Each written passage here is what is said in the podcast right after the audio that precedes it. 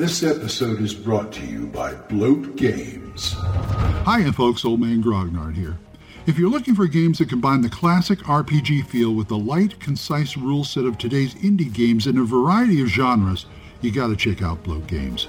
Their Survive This rules take a cue from the old school games of yore and combine them with a stripped down but easy to understand mechanic that plays fast and fun, giving you an exciting, thrilling game session every time. Whether it's fighting off zombies, swinging a great axe and slinging spells in dark, dangerous, creature filled forests, riding your 10 speed bike through monster infested suburbs, or keeping the city streets safe from superpowered menaces, the Survive This system is the one that'll keep your players coming back to the table. Check out these great RPGs in addition to card games and other fantastic things they offer at bloatgames.squarespace.com or at drivethrurpg.com. Bloat Games. The worlds are fiction, but the fun is real.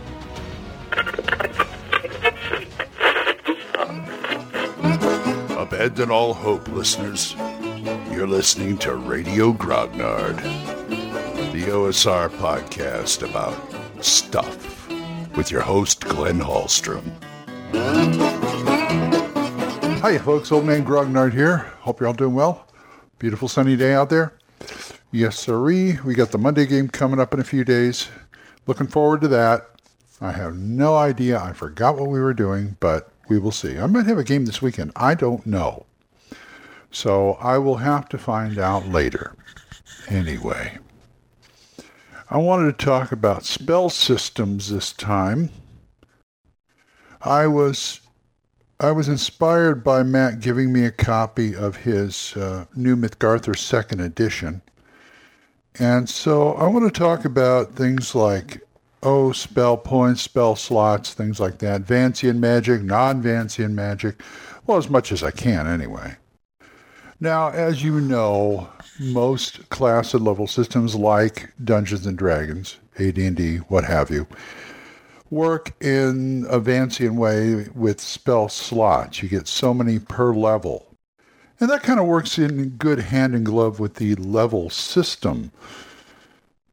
But there's another way of doing it. There are several, I'm sure there's several other ways of doing it. But the, the, the two I always see is either this or spell points.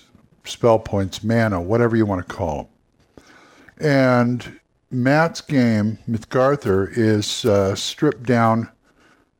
It's stripped down fifth edition with his own tweaks on it. One being spell points. Also, the fact that he only has five levels. Of, he has cantrips and five levels of spells in here. And usually, and he kept it simple too, because you can do like X number of points per level or you can I, I don't know you can you can do it several ways. I keep thinking like you get x number of points per level maybe you get a point a level. Who knows? Your fifth level you got five magic points. It all depends on how far they go. And he he does uh, you get x amount of points per level. Like you or you can roll an. I think he gives you a d4 or d8 depending on the class. Anywhere from d4 or d8 spell points per level if you have a magic using class and i have i'm playing a ranger in his campaign so i get a d6 worth of spell points once i hit i hit second level then i started getting magic and so I would get a d6 of spell points every level. And so, actually, take it back to first, but that's neither here nor there. So, there's that. Now, I, I, I don't know. I'm kind of ambivalent to spell points. So what he does is it's five what he calls circles of spells, but it's five cantrips and five levels of spells. I don't know how the cantrips work because I've never used them, but the spell the spell levels work that whatever level spell it is, that's how many spell points it takes to cast it initially the, at its base level, which I think is pretty good because then you have all these spells that if you want to, he, he gives you a chance to plus them. He gives you a chance to put a little more oomph in them because you can spend more spell points for, say, another more damage or a wider area or a longer duration or something like that. I've got a spell called Hunter's Mark, and basically what it does is if I put my hunt, if I spend the spell points, it's like a first, it's a first level spell. So I spend a spell point and I, I put it on a target, and that target is now Hunter's marked by me, which means that whatever I do to it, like as far as damage goes, like running up and hitting it or shooting an arrow at it or something like that, I get an extra d6 of damage off of that.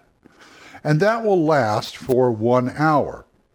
Now I can pump another spell point in there and make it last eight hours. I can pump two spell points in there and make it last, I think it's two, maybe three, I'm not sure, to make it last 24 hours. So that to me I like because it gives versatility to the spells. Now, you can do spell slots too, which is to me like spell points. I mean, okay, going back to the Vancian Magic, those are spell slots. Say you studied uh, sleep, you wanted a longer duration. Well, I'm sorry, you only st- you only put one instance of sleep in your spell slots. You can't do that unless you do multiple. I'm sure mul- if you did multi- study multiple sleeps, then you could probably do it. But you know, that's either here or there. With with spell points, it makes it a little easier to do it with with the with the longer duration or or range or whatever. So while I use Vancian spell slots all the time, I'm pretty amenable to the spell points system. I mean, yeah, it makes it makes the magic users a little more powerful out of the gate, but then again, you know, spell points like spell slots, it's just some. It's another another resource management. It's something else they have to to manage. They have to, you know, they you don't use them lightly. You got to you know pick and choose when you use them, when to save them, all that kind of stuff. It, it all boils down to the same thing. I just think that something like spell points, where you can add additional things, unless you come up with some way to do it with the Vancian stuff, is probably a little more versatile. I don't know if I'd use it in my game. I'm too hidebound into the D and D thing, but it's worth a try. I mean, it's worth a shot.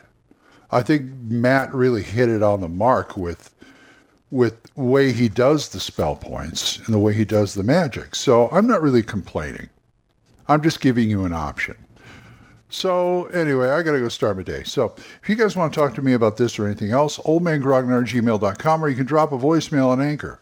We're monetized until so until so uh, we're monetized. So as little as 99 cents a month, you too can help support this program, and I would thank you.